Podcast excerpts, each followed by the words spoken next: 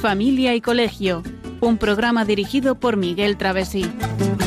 Cuando se miran sus ojos, cuando se escucha su voz, es más linda la mañana, nos alumbra más el sol, cuando nos brindan su risa, cuando nos dan su candor, brota un manantial de agua fresquita en el corazón. Ellos son el tesoro, ellos son la alegría. Es por ellos que la vida se vuelve más dulce, se vive mejor. Son los hijos la bendición, el milagro de nuestro amor. Nos enseñan cómo amar, cómo abrir nuestro corazón. Son los hijos la bendición,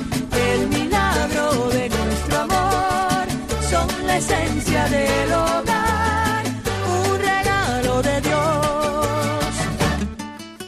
Muy buenas noches, queridos oyentes de Radio María. Bienvenidos a este nuevo programa de Familia y Colegio que hoy vamos a dedicar a la comunicación.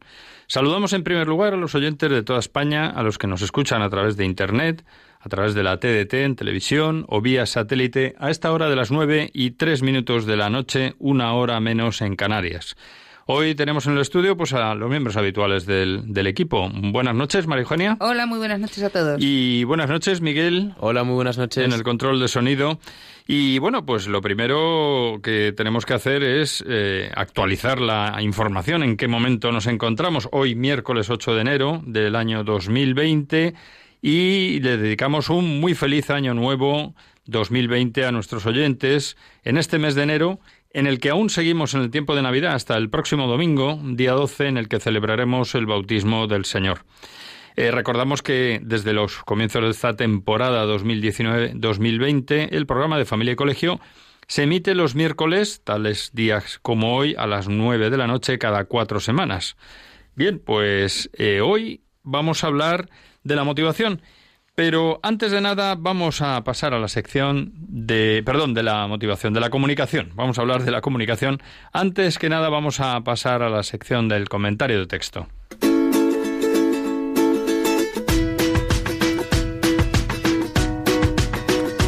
El comentario de texto.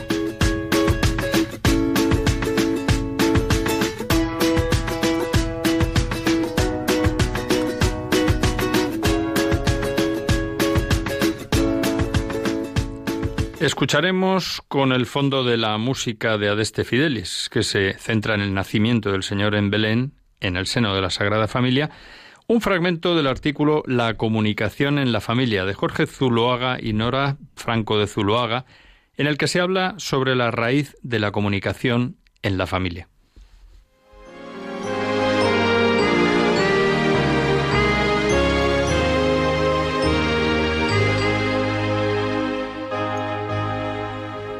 Si se quiere lograr que la familia utilice la comunicación como medio para transmitir valores, vale la pena detenerse por un momento y analizar cuáles son los principios que rigen la propia vida, tales como la honestidad, la responsabilidad o el espíritu de superación. La familia de hoy se encuentra inmersa en un entorno que no solo no ayuda, sino que al contrario obstaculiza.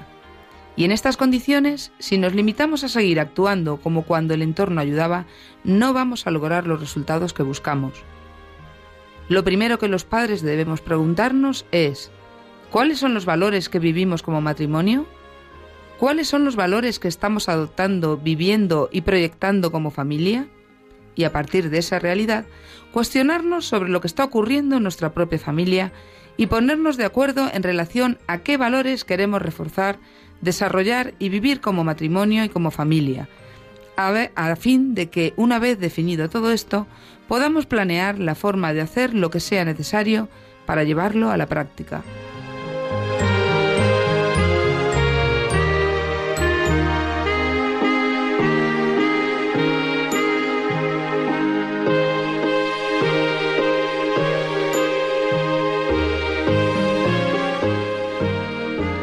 Bueno, pues como introducción a este tema que abordamos hoy, este tema nuevo en nuestros programas, eh, el de la comunicación, que ya veremos eh, en qué aspectos vamos a tratarlo, pues evidentemente la comunicación que debe ser un medio para transmitir al final valores, que es lo que queremos que nuestros hijos adquieran, porque sin valores no irán muy lejos, no iremos lejos nadie, ¿no?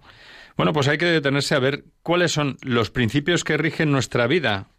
Claro, si nosotros tenemos honestidad, si ejercitamos la responsabilidad y tenemos un espíritu de superación, tendremos una buena base para empezar. Pero claro, se dice en el texto, ¿verdad, María Eugenia, que bueno, pues que el entorno hoy no solamente no ayuda, sino que obstaculiza. Sí, obstaculiza y, y, la verdad que debemos pararnos, pararnos en el tiempo y meditar, a ver qué está pasando, cómo lo estamos haciendo, pues como dicen las preguntas del texto, ¿no? Qué valores vivimos en el matrimonio, cómo estamos adoptando, viviendo y proyectando nuestra familia, ¿no? Pues adelante, párate, piénsalo, háblalo y actúa. Antes hablábamos, eh, comentábamos que la religión nos impone, que todas las cosas de, de, que salen del alma, del corazón, no se pueden imponer. Si lo vivimos de verdad, nuestros hijos lo van a captar. Nuestros hijos, nuestros alumnos, lo van a captar porque va a ser algo natural. Y luego además, fíjate, eso, esa importancia de, de un entorno que antes, mm, si no ayudaba, por lo menos no obstaculizaba. Desde hace ya unos cuantos años el, entorno en el que vive la vida habitual las familias, pues muchas veces obstaculizan, o sea, representan realmente un, un problema para pues para educar en valores, ¿no? Para transmitir valores a nuestros hijos. Y claro, no podemos continuar pensando que, bueno, el entorno ayuda. ¿Esto que, en qué se traduce? Pues, por ejemplo, mm, en tiempos pasados eh, era muy frecuente que la gente pensase, bueno, yo en casa pues vivo mis valores, luego llevo a los niños al colegio y ya me desentiendo, ¿no? Porque ya ahí lo, lo educan, digamos, ¿no? Prácticamente eso no podemos ya pensar de esa manera porque ya no es esa realidad, ¿no? Pero ni eh, siquiera antes, porque nunca, se podría pensar, pero en realidad... El, pero en la práctica, pero bueno, al menos sabíamos que en el colegio había una continuidad en los valores que nosotros tratábamos de inculcar a nuestros hijos y que bueno, que allí, en fin, se iba a perseguir también el conseguir que nuestros hijos adquirieran buenos valores. Hoy en día no podemos estar tan seguros, ni mucho menos. Lo que no hagamos en la familia nunca lo va a lograr el colegio, porque eh, aunque estemos muchas horas con los alumnos y los niños se pasen mucho tiempo en el colegio, eh, lo que queda de verdad es, lo de los padres. El fondo de la cuestión está en, la familia, en, el, en, la, educación. Tiene que ser una escuela de virtudes. Eh, la familia tiene que ser una escuela de virtudes. Y si no lo vivimos ahí, de verdad que no va a resultar. Pero fíjate ya por rematar un poco esta sección de, de texto ¿no? que hemos escuchado. Lo fundamental es que como matrimonio vivamos los valores y así podremos proyectarlos como familia, ¿no? Y bueno, y eso nos tiene que llevar a cuestionarnos que, cómo funcionamos como matrimonio y como familia para luego ver y planificar cómo llevar todo esto a la práctica. Es decir, es un plan de acción, ¿no? Lo que se nos está planteando desde aquí y desde este texto y que nos sirve de introducción a la comunicación. Y vamos a hablar un poco de por qué vamos a hablar o cuál es el objetivo de este programa, de este tema, ¿no? Bueno, pues el objetivo es mejorar la comunicación en la familia y en el colegio conociendo mejor las mejores actitudes y habilidades que se pueden desarrollar y hoy en particular nos vamos a centrar fundamentalmente en los fundamentos, valga la redundancia, de la comunicación y en cómo se desarrolla la comunicación en la familia, ¿no? Eh, habrá posteriores programas en los que abordaremos también otros temas. Evidentemente vamos a hablar también de la comunicación entre los padres y el colegio, entre el profesor y el alumno, entre los hijos y sus compañeros, amigos, hermanos, etcétera, en la familia y fuera de la familia, ¿no? Bueno, pues eh, vamos a comenzar este tema. Vamos a ver el porqué de la comunicación. Pues tú fíjate, Miguel, que es curioso que en el mundo en el que vivimos, de las modernas tecnologías, eh, el mundo de las comunicaciones, de Internet, de móviles, de televisión, videoconsolas, etcétera, que cada vez llegan a más personas y nos permiten estar informados de lo que ocurre, pero en cualquier lugar del mundo en el instante, sin embargo vemos que falta comunicación al nivel más elemental. Es una paradoja, o sea, Es curioso, mucha comunicación cara al exterior, pero ¿Qué pasa con la comunicación de tú a tú, de, persona a persona, de padres a hijos, de amistades? Sí, tenemos el ejemplo gráfico ese siempre que, que, que, a veces utilizamos, ¿no? Que vemos un grupo de personas, mm, pueden ser unos amigos o puede ser incluso una familia en un restaurante, un grupo de amigos alrededor de una máquina de café y está mm, todo el mundo con el móvil, ¿no? Dices, bueno, ¿dónde ha quedado la comunicación? ¿no? Pues se reúne un grupo de gente y no hablan entre ellos. ¿no? Claro, hemos avanzado mucho en, en, tema tecnológico, pero sin embargo en lo humano, que es de siempre, por siempre y para siempre, porque realmente no puede variar mucho, sin embargo no, no nos hemos estancado, porque ese tiempo nos lo quitan las, las comunicaciones, eh, pues eso, los móviles y todo este tipo de... También hablaremos de ello en este, en este programa. Pues sí, la comunicación realmente es un medio insustituible para entrar en contacto con las demás personas, un medio de socialización. Es fundamental para conocer las ideas que tienen los demás, para ver cuáles son sus intereses, sus preocupaciones e incluso sus sentimientos, claro. Y si no los comunicamos, pues no conocemos a los demás, ni lo que piensan, ni las preocupaciones, ni sus intereses, con lo cual esto es fundamental. Claro, porque mm, si nosotros actuamos también un poco, mm, tenemos que tener en cuenta cómo piensan los demás, ¿no? Y qué intereses, qué preocupaciones tienen. Si esto lo llevamos al plano familiar, o ya no digamos dentro de la relación profesor-alumno, o entre padres y profesores, evidentemente tenemos que conocer al otro interlocutor, ¿no? Si no somos capaces de captar sus preocupaciones, sus sentimientos, sus intereses, pues estaremos perdidos, no habrá eh, manera de, de conectar con esas personas, ¿no? Ahora, podemos llegar a la pregunta de si la manera en la que nos comunicamos nos está ayudando a, lograr un mayor acercamiento y a desarrollar la intimidad que es necesaria con otras personas, o realmente es un medio que utilizamos para manipular, ofender o agredir. Que también el tema de la lengua, es que es muy importante. Hay que saber cómo hablamos, qué intención tenemos, cómo lo decimos. Es que todo esto es, eh, es, muy importante porque ahí es donde se fragua todo el, todo el, toda la comunicación, todo el apoyo humano, todo lo que es la, el mundo de la intimidad, el mundo de los, de los sentimientos de unos a otros, de la comprensión, de esa capacidad de, de ponerte en el lugar del otro, no, de la empatía. Todo esto está muy ligado a la comunicación, a la buena comunicación. Claro, y la actitud también de la manera de comunicarse, porque comunicarse no solamente emitir palabras, el emisor y el receptor recibir unas palabras e interpretarlas, también se interpreta signos, ¿no? Signos como pueden ser pues la, la, mirada, o puede ser la cara que uno pone cuando está hablando o cuando el receptor está recibiendo el mensaje, pues pongamos el caso de una madre que está hablando con su hijo y el hijo está mirando al suelo, ¿eh? o la madre pone cara de enfadada, en fin. Eh, podemos imaginarnos alrededor de todo lo que vamos viendo, pues un montón de situaciones en las que iremos entrando poco a poco, ¿no? Ahora bien, ¿qué tipos de comunicación mm, nos interesan más, ¿no? Y los que vamos a tratar, lo he dicho así rápidamente antes, pero vamos a centrarnos en los miembros de la familia como como primera en primera instancia porque es lo más elementos de comunicación, ¿verdad? La buena comunicación dentro de la familia es lo más importante. Padres e hijos, hermanos, eso es lo primero. Entre hermanos también, porque... Es donde vamos a aprender a comunicarnos, donde, donde vamos a salir luego al exterior y saber cómo, cómo hacer con los demás. Si no lo aprendemos en casa, eh, no, no haremos nada.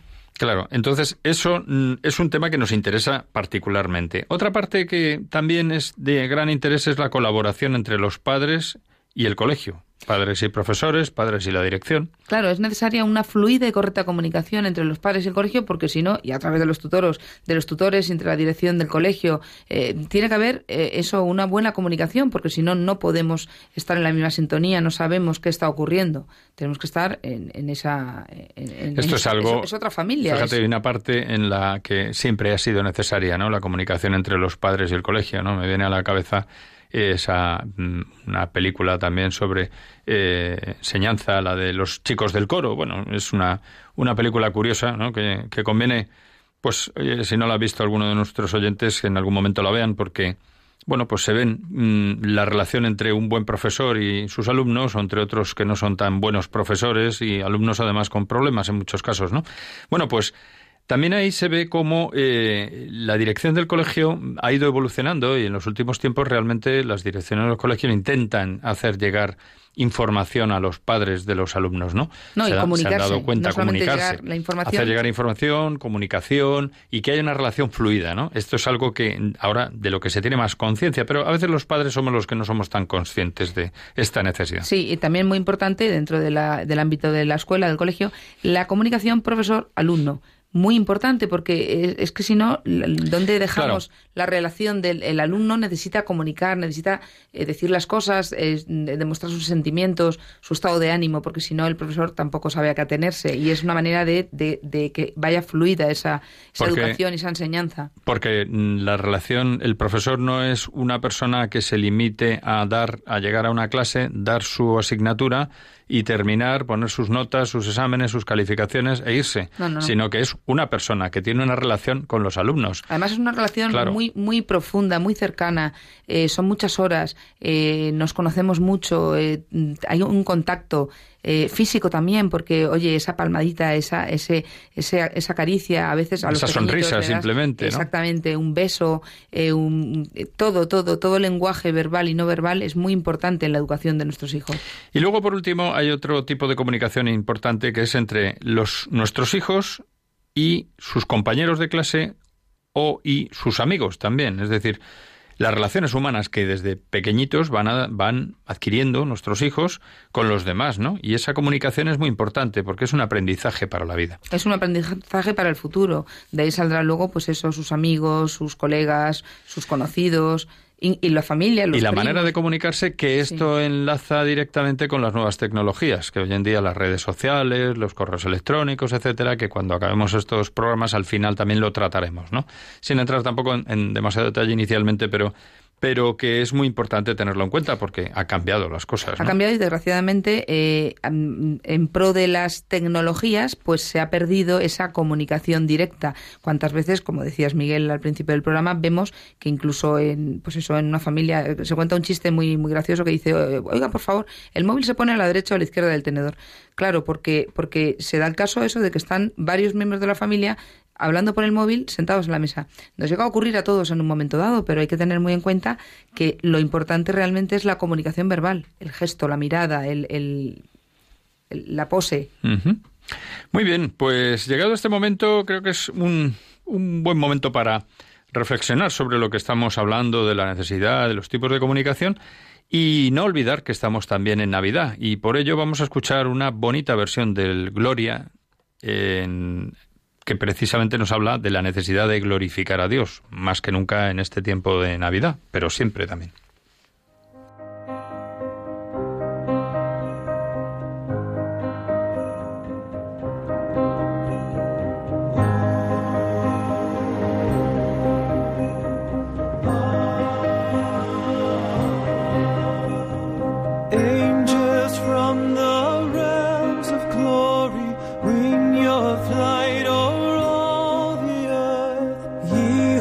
Estás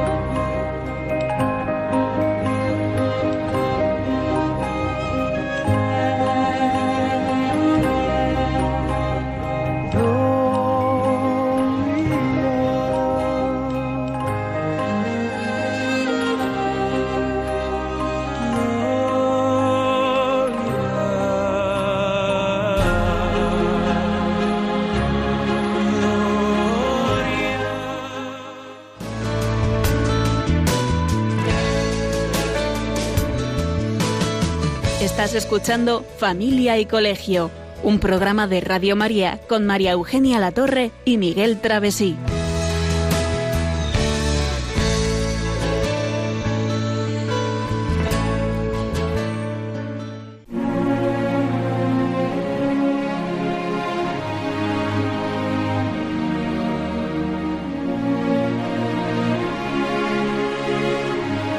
El reportaje de familia y colegio.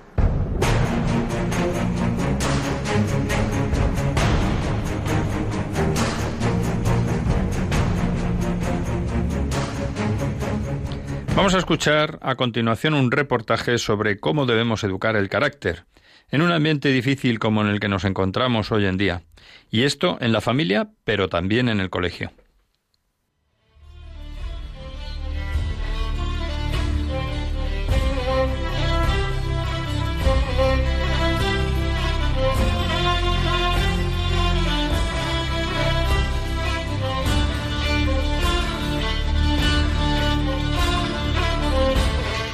Educar el carácter. ¿Para qué? No es algo que se forma solo. Estamos acostumbrados a ver a padres que llevan la mochila al niño hasta la puerta del colegio, que lo sientan en los autobuses o en el metro en lugar de sentarse ellos, o ceder el asiento a personas mayores. O también a padres que hacen los deberes a sus hijos, que abuchean a los árbitros en los partidos de fútbol, que hacen el vacío a niños que no invitan a sus hijos a sus cumpleaños, o que piden que no se premie a los mejores de la clase porque los demás pueden traumatizarse. Educar al carácter es lo que se hace tradicionalmente en algunos colegios como el Colegio Eton, cuna de la élite inglesa. Según una frase que se atribuye a Wellington, la batalla de Waterloo se empezó a ganar en los campos de deporte de Eton. Y es que en ese colegio ningún niño esperaba que le levantaran si se caía, si él podía hacerlo solo. En varios países el carácter está ya en el debate sobre la educación.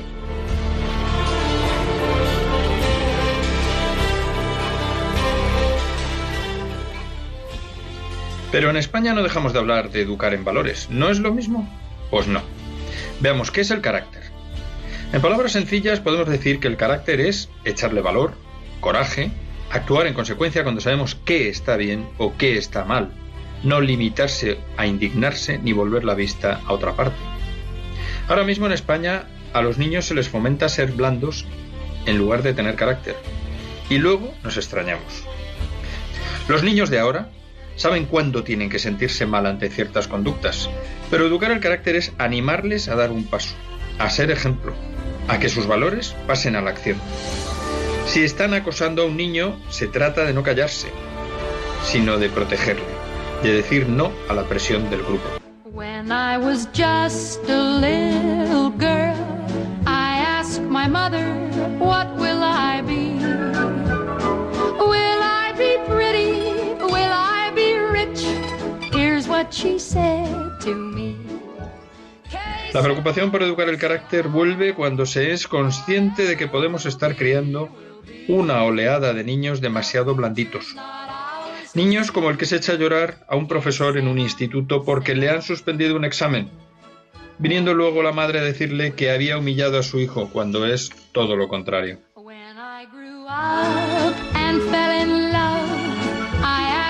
Según el profesor Alfonso Aguiló, la educación del carácter tiene que ver con el modo de transmitir desde las familias el modo de afrontar la vida. No es bueno que una madre limpie escaleras para que su hijo lleve zapatillas de marca, ni tampoco que gente de dinero mime mucho a sus hijos.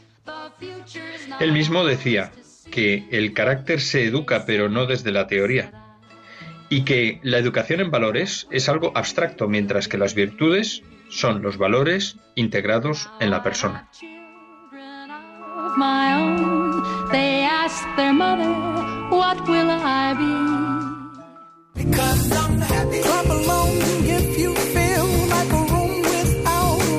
Conozcamos ahora lo que opinaba la ministra británica de Educación con David Cameron, Nicky Morgan, que hizo bandera de la educación del carácter. Para mí, los rasgos del carácter son esas cualidades que nos engrandecen como personas.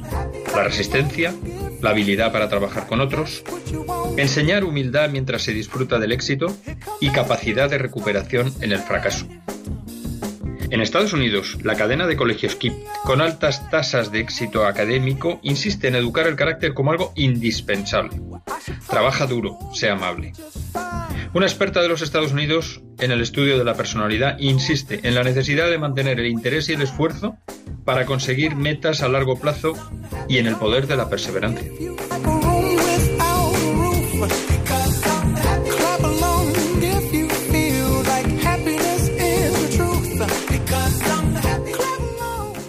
Resumidas cuentas, hoy todos los indicios apuntan claramente a que mimamos demasiado a los pequeños y que una nueva ola de expertos aboga por endurecer su carácter, para que sepan levantarse solos, para afrontar las situaciones adversas y salir bien de ellas aprendiendo de las derrotas y mejorando, siempre con perseverancia. Una vez más, tenemos que decir que no vale lamentarnos luego de que nuestros hijos no tienen carácter, que no saben salir adelante solos, etcétera, etcétera. Hay que animarles a dar un paso, a ser ejemplo, a que sus valores pasen a la acción.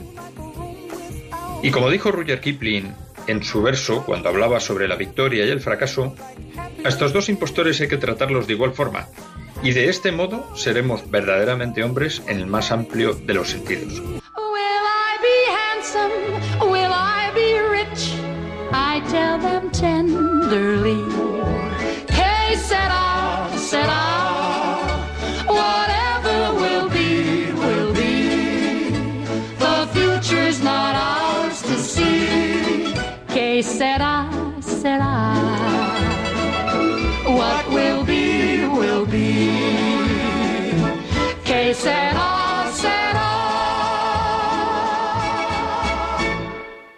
Bien, pues como hemos escuchado en este reportaje sobre el carácter, el carácter es esencial, la educación del carácter de nuestros hijos, de nuestros alumnos, es fundamental. Y me venía a la cabeza también, reescuchando nuevamente este, este reportaje, pues eh, el héroe del monopatín, ¿no? Cómo una persona es capaz de reaccionar en una situación crítica, como recordarán nuestros oyentes, hace ya un par de años cuando en Londres hubo un ataque terrorista y un español que estaba cerca del puente de Londres en donde se produjeron los ataques, no se lo pensó, iba en un monopatín, cogió el monopatín y salió en defensa de personas a las que salvó la vida, entre ellas algún policía, y lo, lo hecho que le costó la vida, ¿no? Es un ejemplo de carácter, ¿no? Es una persona que tiene muy claro lo que tiene que hacer y que mm, tiene unos valores, unas virtudes y los pone en ejercicio, ¿no? Ojalá, pues mucha, una buena parte de nuestra juventud o toda, pues de verdad adquiriera ese carácter y fuera capaz de anteponer sus, los, los valores y la, la, verdad por delante de muchas cosas. Y venía también, eh, lo veía, está preparando el programa también, pues una frase de San Juan Bosco que dice que cuando uno está convencido de que su causa es justa, no ha de temer nada. Bueno, pues eso en definitiva es también lo que es tener mm, muy claro el carácter. Y bueno, pues antes de continuar con el programa, es un buen momento también para recordar que la subsistencia de Radio María depende de nuestros oyentes a través de su oración, pero también a través de sus donativos, y que sin ellos es imposible que programas como este pues salgan adelante. Vamos a escuchar a continuación cómo podemos colaborar en esta campaña de Navidad que a la que le quedan pocos días. Os ha nacido un Salvador el Mesías, el Señor, dijo el ángel a los pastores. Radio María transmite cada año esta buena noticia. Gratis la hemos recibido, gratis queremos compartirla y decir a cada hombre, también para ti ha nacido Jesús, es tu Salvador. Te quiere sacar de tu desesperanza, de tu tristeza, de tus esclavitudes, de tu egoísmo, de tus situaciones de muerte. Para seguir haciéndolo necesitamos tu ayuda tu oración, compromiso voluntario donativo, pequeño o grande. Puedes informarte de cómo colaborar llamando al 91 822 8010 o entrando en nuestra página web radiomaria.es. Así podremos llegar a todos los hombres y decirles de corazón santo y feliz año nuevo.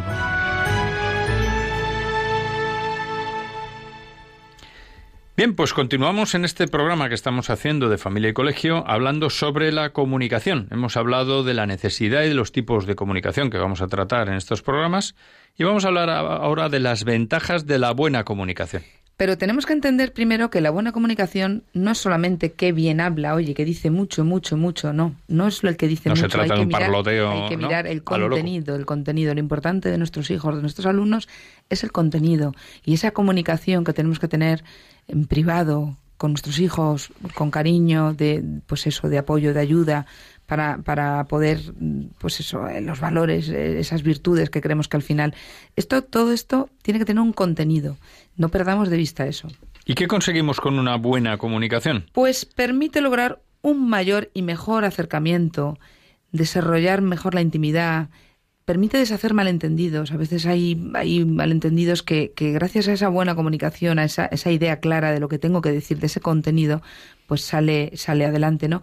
Y ayudar a comprender los puntos de vista de los demás. Cuando tenemos claro lo que queremos decir, lo que nos están diciendo, estamos atendiendo, estamos con el corazón puesto en lo que nos cuentan, pues claro, todo sale, todo sale, pero eso es acercarse, acercarse y, desarrollar esa intimidad. Una buena comunicación también nos permitirá pues desarrollar relaciones positivas, facilitando la comprensión y el apoyo mutuo entre los que intervienen, ¿no? Y comunica y permitir evitar o prevenir o incluso resolver conflictos también. Claro, si hablamos bien y establecemos una buena comunicación fluida y correcta, pues podemos evitar y, resolver los conflictos que se puedan producir, ¿no? ¿Sabes, Miguel, también que es muy importante? Pues que los padres tenemos que tener habilidad, habilidad, y es muy importante para comunicarnos con nuestros hijos.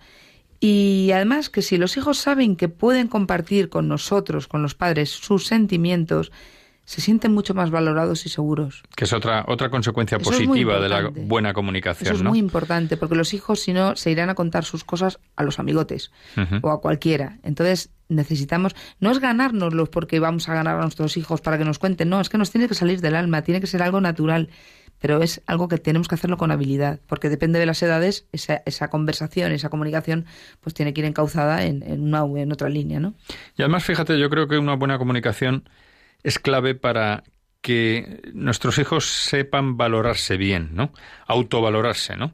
Y además resolver problemas y llevarse bien con los demás. Es decir, eh, esa enseñanza de una buena comunicación que tengamos con nuestros hijos o entre nuestros hijos y sus profesores, que también contribuye y colabora a esto, pues les puede ayudar a resolver problemas, conflictos con otras personas y a llevarse bien con los demás. Es decir, si aprenden a tener, a establecer una comunicación correcta con nosotros, con sus padres o con sus profesores, sabrán también establecer una comunicación correcta con sus iguales, sus compañeros o el resto de las personas con las que se relacionen. Y no olvidemos que el primer ejemplo lo tenemos que dar los padres. Padre y madre, comunicación entre ellos fluida, buena, atenta, sí. porque es la manera de que los hijos de entrada ya vayan viendo de qué va. Claro, lo que decíamos en el, en el texto que hemos escuchado, en el, en el comentario de texto, en el que eh, decíamos que la, lo primero que tenemos es ver qué relación tenemos en la familia, cómo nos comunicamos entre, entre los padres primero y cómo proyectamos eso en la familia. Pues efectivamente, si los padres nos comunicamos bien, nuestros hijos aprenden una buena comunicación. Si los padres nos mmm, comunicamos a farolazos, pues aprenden a comunicarse a farolazos, ¿no? Eso es un problema también que hay que tener muy presente siempre, ¿no? Bueno, y en otro orden de cosas, Podemos ver un poco rápidamente cómo puede y cómo debe ser la comunicación, ¿no? Mira, la comunicación puede ser abierta o cerrada. Y cuando tenemos una comunicación cerrada, pues eh, con nuestra actuación, que puede ser a veces inconsciente, estamos cerrando la puerta al diálogo. Con lo cual poca comunicación habrá, claro. Claro, debe ser abierta porque hay que, hay que aprender a escuchar. Y eso implica manifestar, pues, pues estar disponibles eh, y dedicar atención, sobre todo dedicar atención. Hay que escuchar con reflexión, ¿no? Eh, comprendiendo lo que nos dicen, ese contenido emocional del otro que nos está contando nos tiene que ver. Esto es como cuando estamos eh, hablando a un grupo de gente y vemos uno bostezar, el otro mirar hacia arriba, el otro hacia abajo, el otro dormirse, eh, pues necesitamos ver la cara del otro, ¿no? Que nos está escuchando, que, asiente con la mirada. Por eso decíamos antes que los gestos, las miradas, los movimientos son tan importantes, ¿no? Para valorar y motivar a que la conversación continúe y, y haya pues esa, esa, esa motivación, automotivación, porque sales por sí misma, tiene que haber un tú y yo y estamos ahí, con Claro, una conversación claro. abierta. Y además, fíjate, eso también a veces eh, los, los que hemos sido alumnos o los alumnos en la actualidad pues se quejan, dicen, no, es que el profesor es muy aburrido explicando las cosas.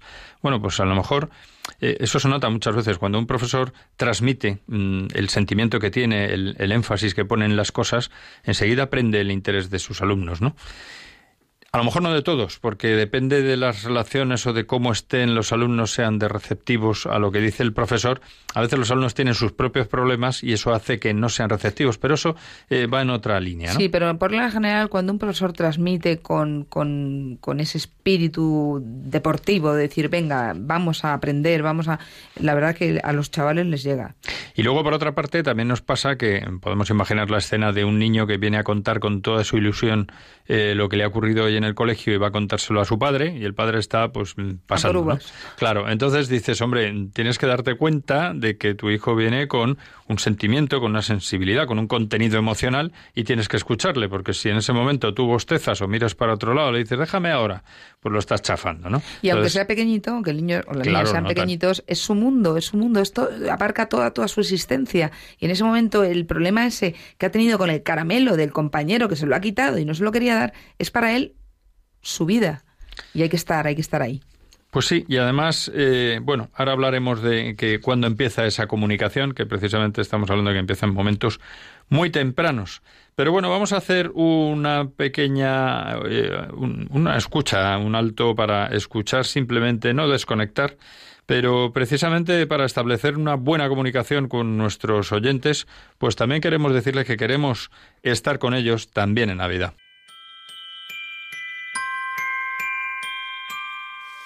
I don't want a lot for Christmas.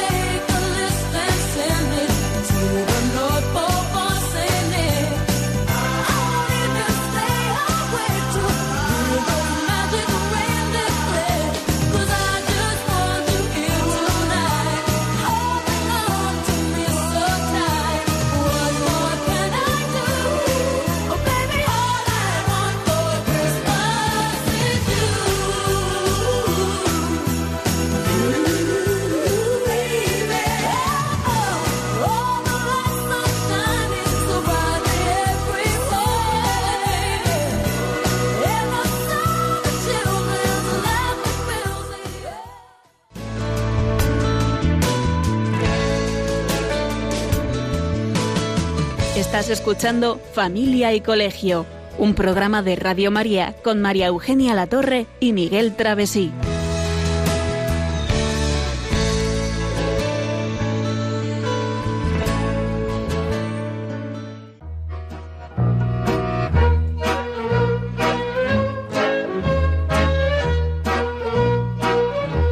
Puedes seguirnos en Facebook o en Twitter en arroba familia y colegio. También puedes escribirnos a la dirección de correo postal de Radio María, Paseo de Lanceros 2, primera planta, 28024, Madrid, o a nuestro correo electrónico familia y arroba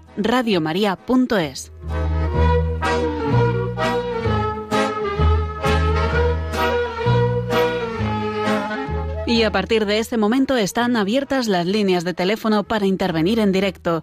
91 005 9419. 91 005 9419.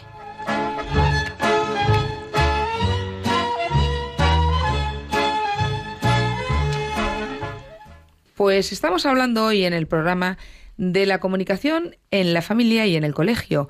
Y queremos preguntarle a nuestros oyentes, ¿tienen algo que decirnos, algo que comunicarnos sobre el tema? ¿Creen que hay una buena comunicación entre padres e hijos o debemos mejorarla? Muy bien, y como decías, estamos hablando de la comunicación. hemos lanzado esa pregunta al aire, pero por supuesto nos pueden comentar cualquier cosa relativa a lo que estamos hablando, que es la comunicación entre dentro de la familia, entre padres e hijos, entre hijos y hermanos, entre eh, en fin, con los profesores, con el colegio, en fin, todos estos temas. Y hemos estado hablando de la necesidad, de los tipos de comunicación, de las ventajas de una buena comunicación. Y lo último que decíamos es cómo puede y cómo debe ser la comunicación. Que decíamos que puede ser que debe ser abierta, porque una comunicación cerrada, pues no, no quiere decir que uno de los interlocutores no está escuchando debidamente, no está comunicándose debidamente. ¿Y cuándo empieza la comunicación? Pues eh, empieza, pues yo diría que empieza prácticamente eh, desde que el niño nace, pero ya para a partir de los dos años, a partir, bueno, y incluso con un año, un niño de un año sabe ya muchísimo, te entiende mucho y sabe mucho, pero bueno, la comunicación con ellos a los dos, tres años, muy importante esa edad inicial. Hasta los dos, tres años el niño ve cómo sus papás hablan, cómo se comunican, cómo eh, se, se comentan las cosas. Cuanta más intimidad se comparta en la familia desde que eso, desde que son pequeñitos, con dos años, cuanta más eso, eh, intimidad, la comunicación se hará más constante y más permanente y más duradera y más difícil de destruir, porque se trata de que seamos más y más y más en casa, porque es donde realmente se tienen que desahogar, donde tienen que contar sus cosas y donde tienen que aprender. Y fíjate que lo que estás diciendo es muy importante porque uno de los factores de las, eh, lo más eh, interesante que podemos conseguir en la comunicación es que sea en la familia constante y permanente, es decir, duradera, no destruir, no destructiva posible, que sea posible destruirla, vaya. ¿Y por qué decimos esto? Pues porque si empezamos así desde pequeños, cuando llegue la adolescencia, esa edad tan compleja en muchos casos, y más tarde, más temprano, nuestros hijos van a pasar por ella, pues habremos conseguido que se mantenga esa fluidez en la comunicación y ese conocimiento de los problemas. Y ahí, que es el momento en el que por naturaleza, pues los padres dejamos de tener la influencia directa en el entorno inmediato del niño, porque es así, porque el niño tiene que empezar ya a ser un chico independiente o chica, y, es cuando los, los amigos empiezan a ocupar un papel muy importante, pues tiene que haber un diálogo abierto y sincero. Si no hemos sentado las bases de ese diálogo anteriormente, pues va a ser muy difícil que lo consigamos. Bueno, tenemos a María Dolores de Córdoba. Muy buenas noches. Buenas noches. Pues mire usted, preciso, oigo siempre el Procura, perdón, procure alejarse un poquito del micrófono que quizá está demasiado cerca y... A ver, adelante, adelante. Venga, pues mm, oigo siempre toda la semana el programa y, y hoy ya he tenido que entrar. Porque lo que usted dice, la educación no es solamente en el colegio, tiene que ser también en la casa. Yo soy una abuela, tengo 79 años y he criado un hijo, un nieto, ¿eh? y está en un buen colegio porque están los salesianos y su madre, pero tanto capricho le anda a ese niño, ¿eh? que con lo más mínimo, con lo más mínimo, salta por los aires. Sí. Y, y yo reconozco que hay que criarlo con no, no con tosí, es, es lo que yo reconozco. Sí. Porque educación le están dando porque mi hijo también estuvo allí. Y mi hijo tiene educación para eso. Pero este niño se la ha ido a su madre de las manos. Te lo digo yo a usted. Muy bien. A mí me pachó el otro día de su casa después de criarlo. Sí. Sí. ¿Y ¿Qué, edad, ¿Qué edad tiene el niño ahora? El, eh, el niño va a cumplir 15 años el 28 de enero. ¿Sabe usted? Sí. Y le voy a decir más. Pero la culpa no solamente no la tiene el niño. Sí. La tiene la que ha permitido que el niño me despache de su casa. ¿Y sabe usted cómo vivo de mi hija? Las puertas juntas. Y hasta 50 años que tiene mi hija, a la sombra de su padre que en paz descanse, y ahora que me hace falta, estoy más sola que la una. Bueno, María Dolores, le agradecemos mucho la llamada, le contestamos a través del receptor. Que yo, eso, que lo que yo le quiero decir, que, que tiene que empezar la educación, yo tengo otra hija, y está casada 49 años. y, y, y hace una familia modelo, no porque yo lo quiera decir. Sí, sí. 49 años está casada. Bueno, pues gracias pues, por escucharme. Muchas gracias, María Dolores. Le contestamos ahora a través del, del receptor, ¿de acuerdo? Pues muchas gracias por su intervención. Desde luego, eh, bueno, lo primero, le mandamos un fuerte abrazo y mucho ánimo desde aquí, por supuesto. Bueno, 49 años casada es una muy larga temporada y en eso hay que darle la enhorabuena, ¿no? Y además seguro que ha educado a sus hijos pues de una manera estupenda, ¿no? Claro, evidentemente la educación empieza desde pequeñitos y, bueno, los 15 años es una edad muy difícil, ¿no, María Es una edad muy difícil y si hemos consentido desde pequeños y no hemos sido austeros, la palabra es austeridad, hay que educar con cariño, dando lo que se necesita, lo que se necesita, pero no lo que el niño pide a demanda, oye, quiero esto, me lo das. Hay que educar eh, la, eh, la espera, la espera, la tranquilidad, el decir, bueno, pues ya llegará en su momento. Y sobre todo eso, la austeridad. Si no lo hemos hecho así, pues claro, con 15 años es una edad muy complicada. Pero no es se sube. Todo es reversible, ¿no? Pero, pero bueno, a lo mejor María Dolores puede hablar con su, con su familia, con, con los padres de la niña o del niño y, y decir, vamos a ver, es que esto es, me imagino que los padres se dan cuenta de lo que está ocurriendo, pues hay que poner cuanto antes remedio. Y seguro que tiene remedio. La madre tiene que querer. Claro. Sí, pero bueno, eh, y luego hay un remedio que no falla nunca, que es la oración. hay que rezar, hay que rezar porque, bueno, porque la Virgen lo puede todo y, bueno, pues si le rezamos a nuestra madre, aquí que estamos en Radio María, pues seguro que nos escuchará. Entonces, mucho ánimo con la situación y bueno, pues nos viene a reforzar el argumento que estamos diciendo, que efectivamente desde pequeñitos hay que establecer una buena comunicación y esa comunicación nos permitirá también educar el carácter, que es lo que hemos dicho en el reportaje que hemos eh, escuchado anteriormente, ¿no? Y bueno, pues así es realmente, ¿no? Y, hay que eh, estar en todos estos temas. Y no hay que olvidar una cosa también muy importante que es la comunicación no verbal. Eh, y antes de continuar con esto, voy a recordar que como estamos en el tiempo de llamadas, eh, si quieren intervenir nuestros oyentes en este tema que estamos hablando de la comunicación, quedan pocos minutos, pero bueno, recordamos que el teléfono es el 91 005 94 19. Pues sí, eso de la comunicación no verbal es muy importante porque no solamente es que contemos, que nos cuenten, sino que las miradas, los gestos, las posturas son muy importantes. Si nos está contando nuestro hijo algo que para él es de vital importancia, y nosotros estamos eh, mirando a un, cuadro y como poniendo cara de, pues eh, lo voy a colocar así, lo voy a colocar allá. Vamos, que hay que prestar pues, atención. Efectivamente, hay que prestar atención y vamos a dar unas pequeñas sugerencias para mejorar esa comunicación no verbal con los hijos, ¿no? ¿Qué tenemos que hacer? Pues abandonar lo que se está haciendo y prestar atención al hijo, fundamental. También hay que mirarle a los ojos, claro, que es una, es una manera de establecer comunicaciones, desde luego mirando a los ojos.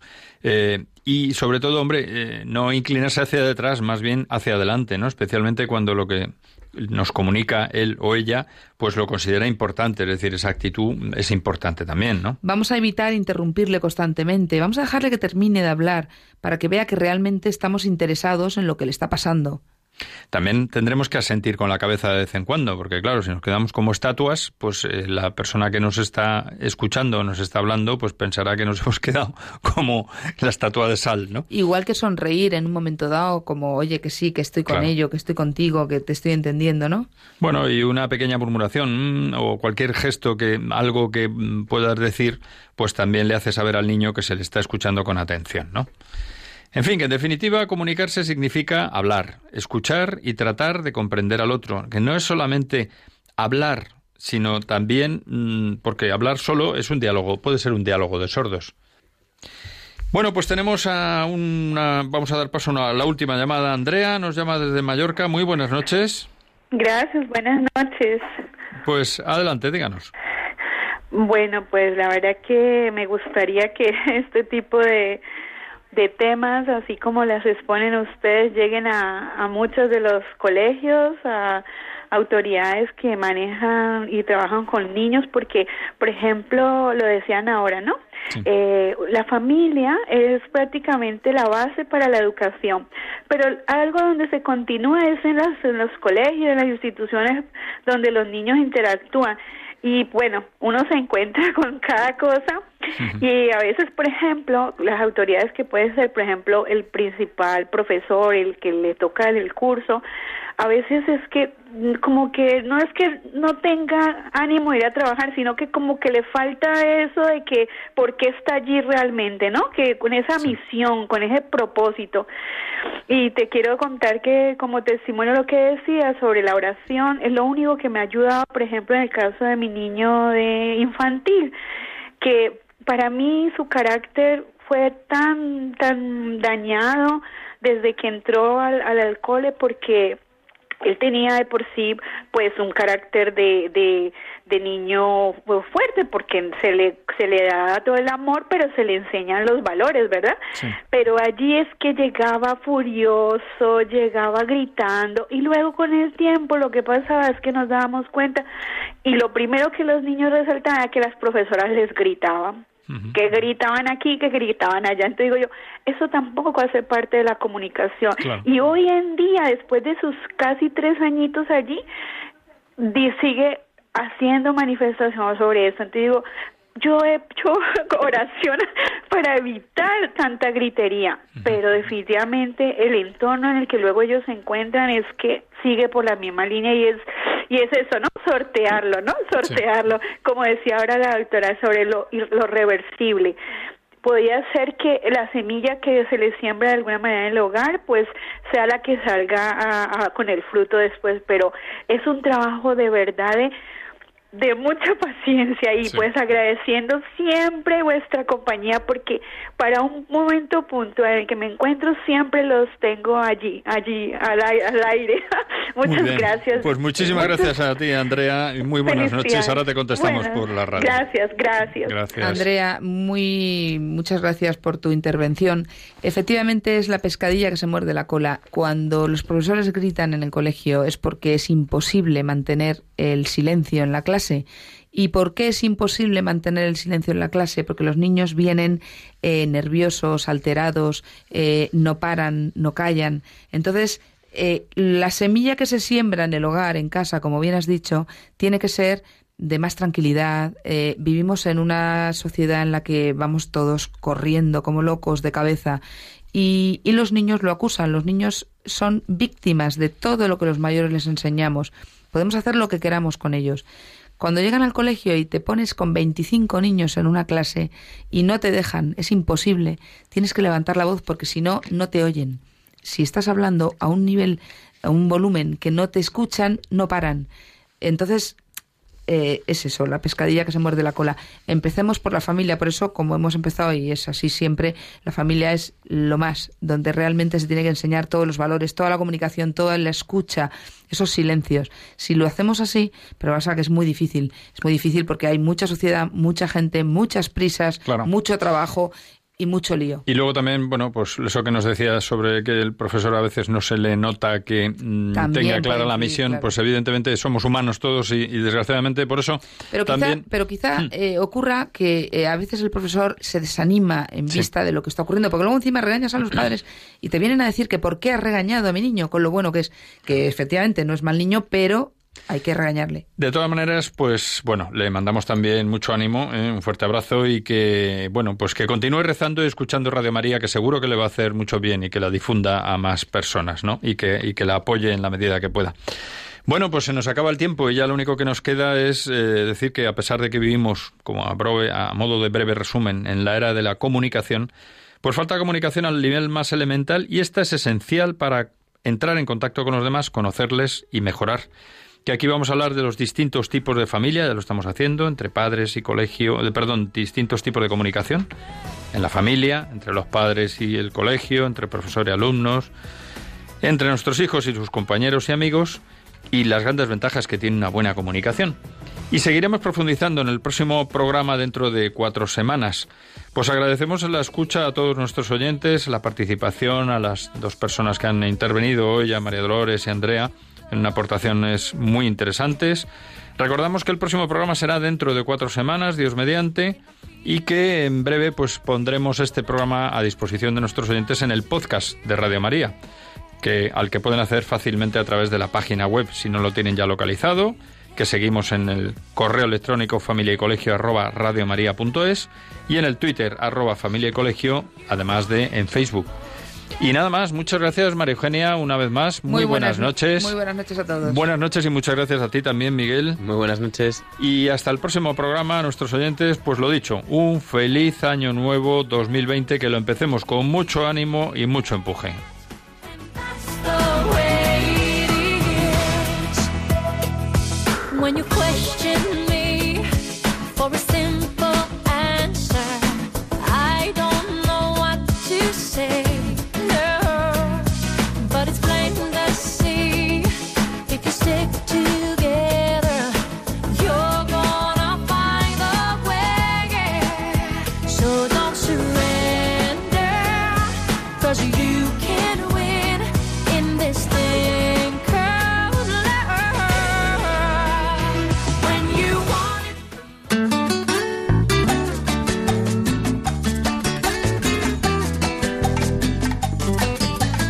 Familia y Colegio, un programa dirigido por Miguel Travesí. Cuando se miran sus ojos, cuando se escucha su voz, es más linda la mañana, nos alumbra más el sol. Cuando nos brindan su risa, cuando nos dan su candor, brota un manantial de agua fresquita en el corazón ellos son el tesoro, ellos son la alegría. Es por ellos que la vida se vuelve más dulce, se vive mejor. Son los hijos la bendición